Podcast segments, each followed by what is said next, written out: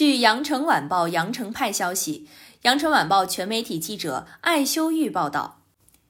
一月六号，二零二二年全国广播电视工作会议召开。北京市广播电视局党组书记杨硕在会上发言称，北京局将在网络治理方面打好文娱综治组合拳，全面叫停偶像养成类网综、单改题材网络影视剧。认真开展网络影视剧、短视频、直播领域专项清查，着力营造清朗健康的首都网络文化空间。